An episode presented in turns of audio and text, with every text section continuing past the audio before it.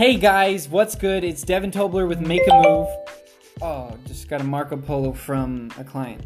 So at this this is going to be the raw, so I'm gonna keep it. Let's go. So I started this podcast because me and my friend we like to call each other out, and he called me out for being lazy about why I hadn't started my podcast, and I just called him out earlier for being lazy because he doesn't take cold showers anymore because he thinks he doesn't need it, and he's cold.